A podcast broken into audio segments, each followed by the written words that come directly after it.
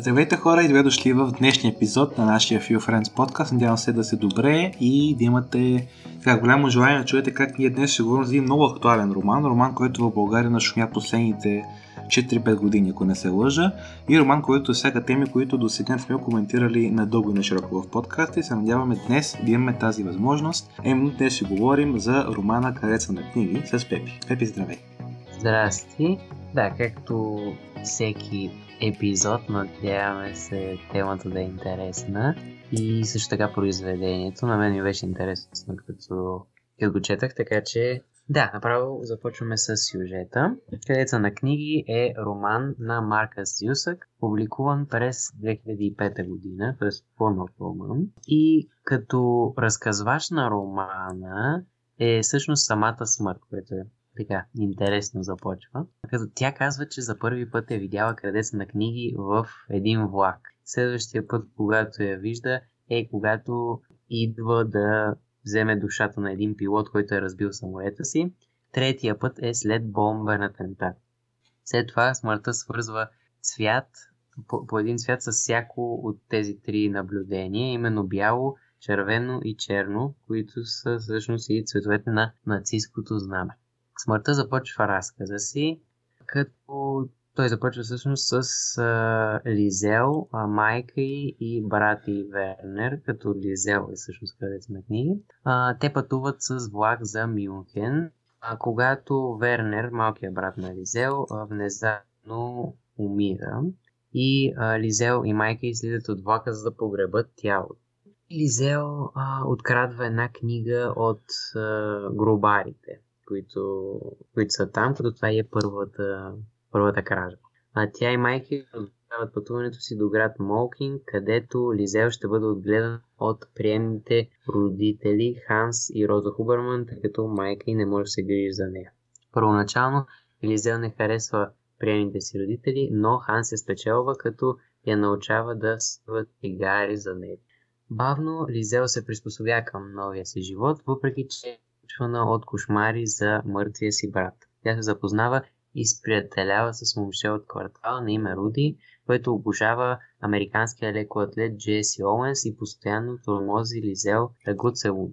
Когато а, Ханс а, от друга страна а, открива, че Лизел не умее да чете, той започва да я учи на азбуката и заедно малко по малко успяват да прочетат книгата, която Лизел е откраднала от гробаря. Междувременно политическата ситуация в Молкин и в цяла Германия а, става доста сериозна, тъй като а, войната, се говори Втората световна война, а, ескалира, а у дома не, и при Лизел, и при всички нейни съседи има недостиг на храна и работа. Като а, когато града организира изгаряне на книги в чест на рождения ден на Хитлер, а, Лизел открадва друга книга от пламъците, като това и е втората кражба. Тъй като семейството е бедно, Лизел започва да помага на майка си, като майка ѝ е пере дрехите на по-богатите жители на града. И една от клиентките на, на приемната майка на Лизел, Роза, е съпругата на кмета, Ильза Герман. Като един ден Лизел е поканена в кабинета и на тази Ильза Герман, където се възхищава на стените и голямата библиотека с книги. Фрау Херман ѝ позволява да чете в кабинета, като тук вече тя започва все по-добре и по-добре да чете. Междувременно в Штутгарт немски еврейн на име Макс се крие в килер без храна, светлина и вода, като един приятел му носи фалшиви документи за самоличност и карта, скрити в Майн Кампф, което е автобиографията на Хитлер. Макс напуска килера и пътува с влака до къщата на Хуберманови, като научаваме, че Ханс е служил заедно с бащата на Макс през Първата световна война и след смъртта на бащата на Макс, Ханс обещава на майка му, че винаги ще й помага.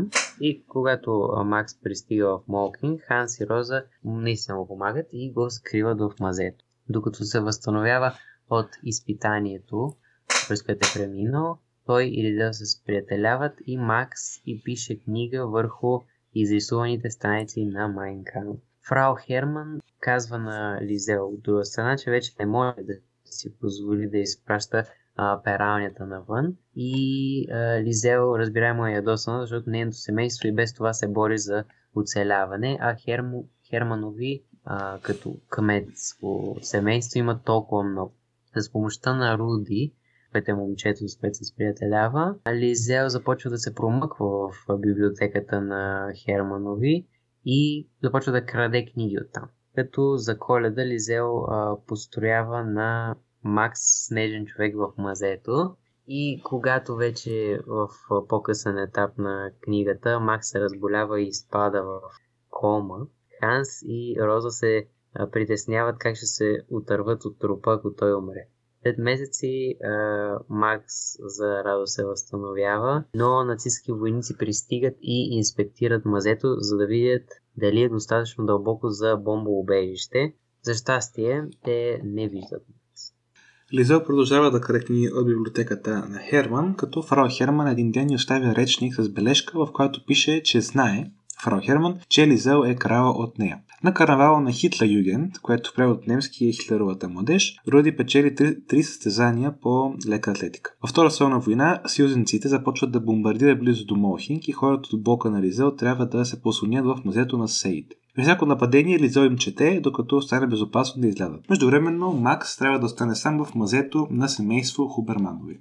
С засилването на войната, наци... нацистските войни започват да превеждат еврейски затворници през града на път за концентрационния лагер в Дахау. Това е друго населено място близо до Мюнхен. Когато Ханс вижда един старец, който се мъчи да се справи с групата, той му дава парче хляб. Нацистските войници се намесват и една сатута изкъмши както на мъжа евреин, така и на Ханс. Ханс осъзнава, че е предизвикал подозрение и привляко вниманието към себе си, а Макс вече не е в безопасност в мазето. Същата вечер Макс напуска къща на Ханс и Роза Хуберманови. Ханс чака войници да дойдат да, се, да го ответат, но такива не идват. Вместо това те идват в дома на Руди, за да го вербува за училище за бъдещи на, на, на, нацистски лидери. Бащата на Руди, моят съименник Алекс, отказва да пусне сина си.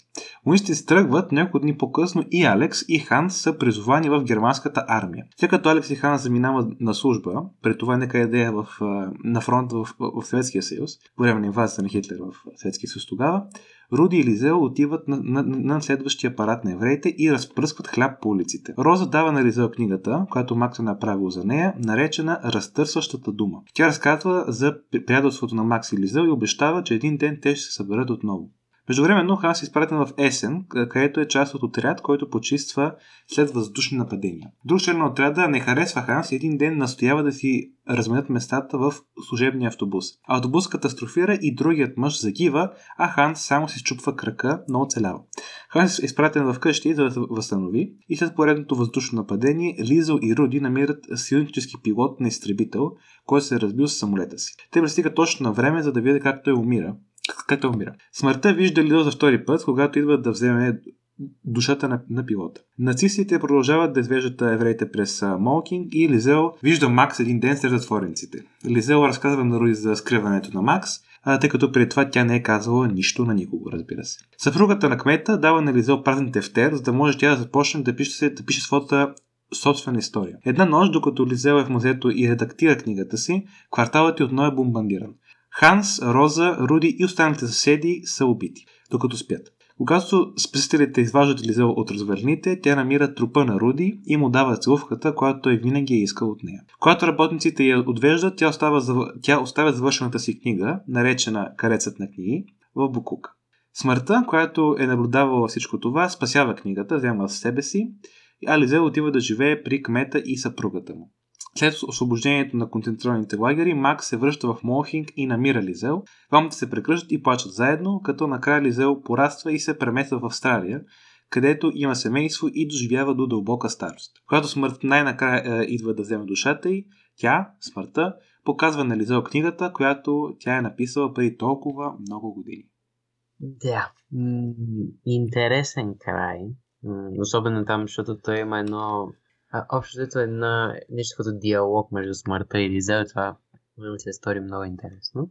Така че да, винаги тия книги, то това, това си говорихме с Алекс а, преди да започнем да записваме, че винаги книги, които, чието действие се развива в а, такива времена на война, особено през този период, който е много тежък за хората, винаги има много интересни истории. И тази книга е доказателство, защото виждаме как не, от една страна имаме историята на малкото момиче и протагониста, обаче от друга страна следим и Руди, следим и а, приемна, приемния баща и майка, следим Макс, еврейнат. И общото виждаме много различни перспективи и, и хора в, в това време, което да, винаги е интересно, колкото повече хора, толкова повече гледни точки. Да. Сега в тази първа част ние ще коментираме общо две теми. За повече подробности, разбира се, ви препоръчвам да видите и втората част, която се е качила също в същото време като първата. А както забелязвате и от заглавието, и от тематиката на книгата, и от самия сюжет, основна роля тук играят е, думите и тяхната сила. И това не е занадващо, тъй като наистина трябва да следим сметка, макар че мисля ясно на всички, че атмосферата и хронотопа, т.е. времето и пространството в тази книга е ситуирано в, може би, най-отвратителния период на историята на човечеството, ако не най-отвратителния, то периода, който има най-голямо влияние върху нас днес.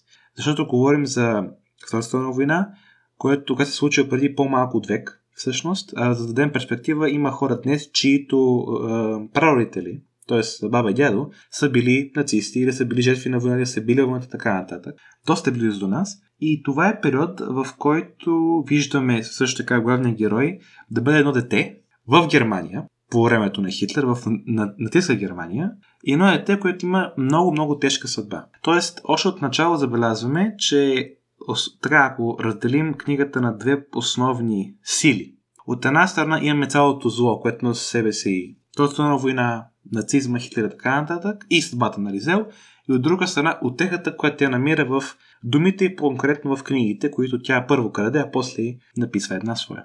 Това относно е силата на думите, защото това очевидно е една от основните теми. Има... Мен беше много интересно да видя прогресията, през която Лизел ще мине, защото тя в началото не може да чете.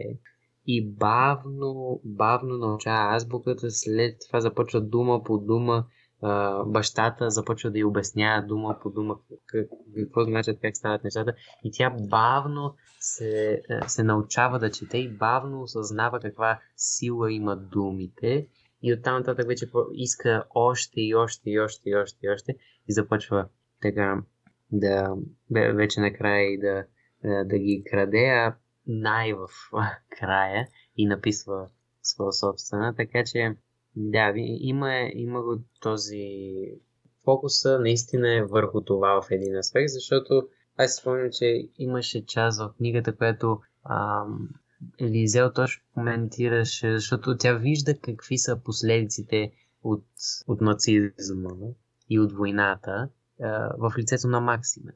И тя заедно с него всъщност разбира за, за всички тези неща и за, за войната. М- така че тя това казва, че без думите Хитлер не е не, нямало да, да може да се добере до такава, до такава власт и нямало да, да са в такова положение сега. Така че това, това също е интересна, интересна тема, която може да обсъдим. Да, на практика Лизел на възраст единайсет, дванайсет, тринайсет години а, осъзнава една истина, която много хора и до днес им привид. И докато пораснат има вече щиятски опит, така нататък не могат да осъзнават изцяло.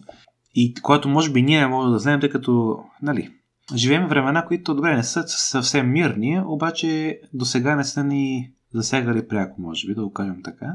А, да, тази истина, която тя осъзнава е, че независимо какво стане в света от типа на атаки, войни, бомби, смърт, ужас, така нататък, всичко това спива задвижвано от думи, което е една истина, която ни трябва да накрая да замислим всъщност, наистина, когато ние говорим какво вършим всъщност. От една страна винаги може да така за някаква структура, в която говорим, да го сведем до следното. Думите са изразяване на мисъл, най-просто казвам. Само че когато имаме обстановка, в която хората са емоционално натоварени, което исторически е било състоянието на много немци преди Хитлер да поеме властта по начин, който я поема, определена стилистика, определена риторика, определена потреба на определени думи има много по-голяма сила и много по-голямо влияние от бомби, смърт, глад и така нататък. И, и може да ги предизвика като в случай. И Лизел с цялото това осъзнаване и вижда как ти каза, тя осъзнава първо, че Хитлер, неговото най-силно оръжие са думите, и второ осъзнава как тя може да спаси една душа, тази на еврейна Макс, с думи. Освен това обаче, тя успява всъщност да противопостави своите думи на едно дванадесетгодишно дете, което е в доведено семейство и което трябва да изгражда светоглед. За какво говорим? Тя, тя, тя трябва да оцелее като дванадесетгодишно дете в Германия по това време. И тя противопоставя колкото може, разбира се, своите думи на думите на пропагандата на Хитлер, въобще на цялата конструкция, която фюрера е изградил. Което е невероятно постижение и което показва всъщност как имаме в случая един много слаб герой, привидно, едно дете на двадесет години с такава съдба, която извършва един малък подвиг. Даже мога да кажем, че не е малък. Тя стига до истината за силата на думите и използва думите срещу тези токсични думи на нацизма. Да, аз мисля, че много ясно се вижда ам, противопоставянето между а, на, нацизма като идеология и това всъщност Какво, какво са искали хората тогава, когато вземеш един такъв чист герой като едно дете. Нали? Защото детето не е натоварено с отговорности, с грехове, с минало и такива неща. И то може с прости думи да каже, че това не е правилно, много е страшно и, и, и че не трябва да се случва. И то това е, не, това е често използван похват, не, да се използва дете, за да се изразят такива истини, които хората просто имат нужда да ги чуят. И те не са кой знае колко дълбоки или сложни, то няма нужда да са сложни, обаче са основни и ако тези истини не се спазват, се случват такива ужасни неща. И то това е друго нещо, че аз това си давам сметка. М- когато човек не започне си каже, добре, тия истини са ми основата, аз ги знам, това, това е ясно. Ам, и започне да се занимава с нещо по-сложно и започне да си маха фокус, т.е. да, да си премества фокуса в други неща. Добре, да, това е ясно, зарежи го и да дай са към други неща, към други неща, дай прогрес, дай технологии, дай такива работи.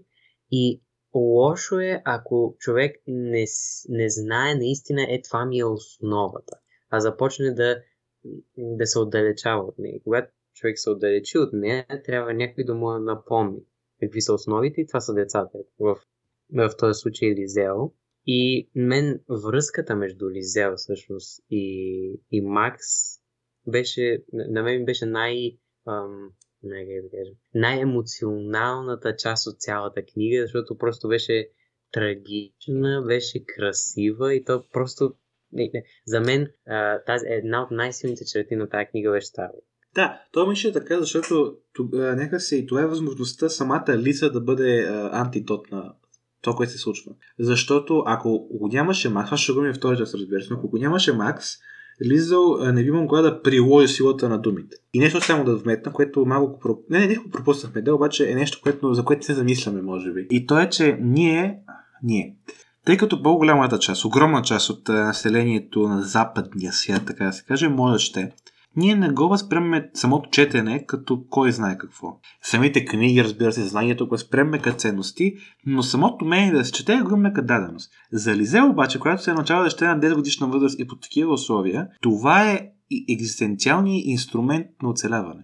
Това е нещо, по което тя първо няма да бъде сломена по никакъв начин от това, което случва около нея, което е само в себе си почти непосилна задача. И второ, ще даде в по-голям, в по-широк контекст на темата за войната като цяло лъча надежда, че дори едно дванадесетгодишно дете с такава съдба всъщност може да постигне резултат, прилагайки силата на думите. В случая, буквално спасявайки Макс, тъй като не, тя може да не е допринесла изцяло за неговото физическо спасяване, но го е спасила духовно, което е също толкова важно, ако не е по-важно. А, така че да, ключово е, че тази връзка между Макс и Лизел е хубаво развита, тъй като това дава надежда на нас, че независимо какво стане, независимо, че тук аз малко ще се намеся, ти каза, нали, Пепи, че ако се отдалечим от нашите ценности, тях трябва да ги... Не ценности ми, на, на, нашите основи като мислене като... и като ценност, всъщност. Някое дете, в повечето случаи, трябва да ги припомни. Проблемът е, че или не се намират толкова синица като Лизел, или ако се намерят много пъти не ги слушаме. И по-опасно и по-вероятно е, ако едно общество си загуби тези ценности, да отиде в ситуация, в която иска войната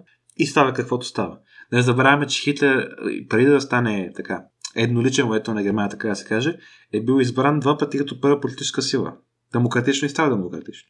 Не, ще кажа, ще е имало Крутски рад, да, но все пак. С системата, която е имало тогава в републиката на Ваймар, той бива избран. Хората са го искали. Аз не знае ли какво получава. Те, те са получавали един кръвожаден човек, който искал да пренапише историята на Германия. Така че факта, че има хора като Лизел е страхотен, но за жалост не е гарант, че няма да спаднем в ситуация, в която отново ще имаме нужда от такива хора. Ако съм го казал така. Защо ясно, че да не се обърка някой. Да, да. Мисля, аз, аз те разбрах. А, да, да, това, което може би а, бих добавил към, към това нещо е, че това е, това е идеала се. Този образ ни показва а, каква, каква част, какъв човек трябва в такива времена. И аз мисля, че най-практичното и най-хубавото а, би било е ние да, да успеем да да открием този човек в себе си. Естествено, ние сме си един човек, но да открием тази част, тази част от нас и да не я, да, да не я изоставяме с напредване, нали, на възрастта. И то това е нещо, което е актуално и за нас двамата, защото не, сега вече сме на осемнайсет, водим се, нали, пълнолетни, така че детето в, в нас, според мен, не трябва да Не трябва да се отдалечаваме изцяло от него, защото в такива ситуации е, е просто изключително важно. Така че, да, взето, мисля, че беше, това беше най-важното за тази първа част, ако ти искаш нещо още да добавиш. Да, гледам, че времето минава, може би само като може би обобщение, едно изречение, което нашия учител по, по литература обича да казва, че и в случая, в случая на този роман е вярно, че а, в литературата героите на децата показват истината, тъй като големите твърде често са заблудени и бива заблудени от неща, които не могат да засегнат простоватия, всъщност, но истинските толет на, на децата. Тоест, ако ни останем деца, има шанс да бъдем а, по-способни да виждаме истината такава каквато е. Но да, само добавя. И да, коментирахме в този епизод двете основни теми в книгата, това силата на думите и войната в по-широк мащаб.